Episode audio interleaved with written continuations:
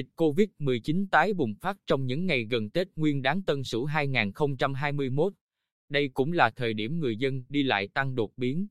Thực hiện chỉ đạo của cấp trên, những ngày này, cùng với các lực lượng chức năng khác, cảnh sát giao thông trong tỉnh cũng chủ động bố trí lực lượng để đảm bảo trật tự an toàn giao thông thông suốt.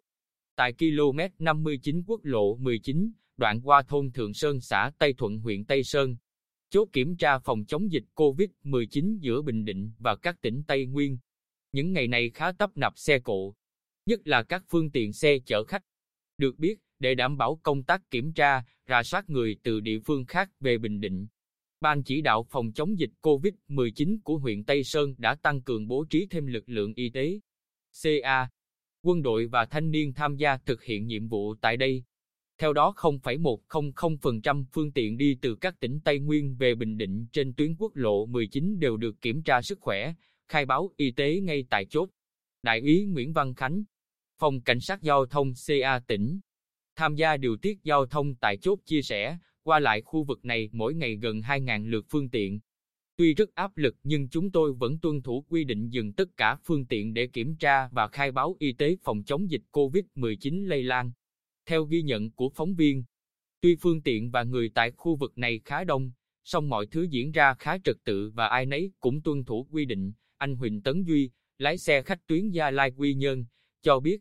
tôi thấy việc dừng phương tiện và khai báo y tế này rất cần thiết, nó đảm bảo an toàn cho mọi người.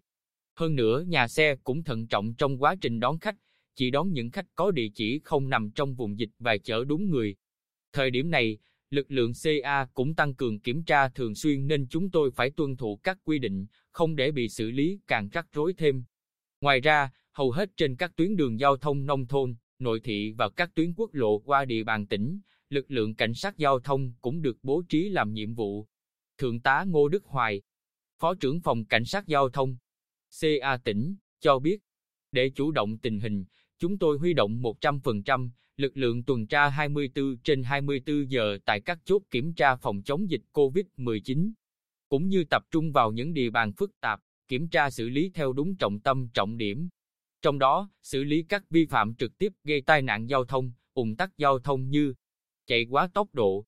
uống rượu bia điều khiển phương tiện, đi không đúng phần đường, làn đường, tránh, vượt, dừng, đổ sai quy định, chở hàng quá tải, quá khổ, quá số người quy định, tình trạng đi ngang về tắt, không nhường đường. Cùng với đó, chúng tôi cũng tăng cường kiểm tra, giám sát lực lượng thực thi nhiệm vụ để đảm bảo có mặt thường xuyên trên tuyến. Có thể nói,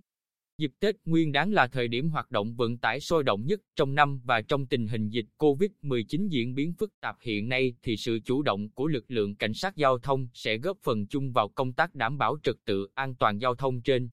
địa bàn cũng như làm tốt công tác phòng ngừa, ngăn chặn, không để dịch COVID-19 lây lan. Thượng tá Hoài cho biết thêm, chúng tôi tăng cường sử dụng các phương tiện kỹ thuật nghiệp vụ để vừa đảm bảo trật tự an toàn giao thông mà vẫn hạn chế tiếp xúc gần giữa lực lượng thực hiện nhiệm vụ và người tham giao thông. Trên các tuyến, bố trí lực lượng tuần tra công khai từ 12 giờ đến 24 giờ, nhất là từ 18 đến 24 giờ vì đây là khung giờ xảy ra tai nạn giao thông nhiều nhất trong thời gian qua.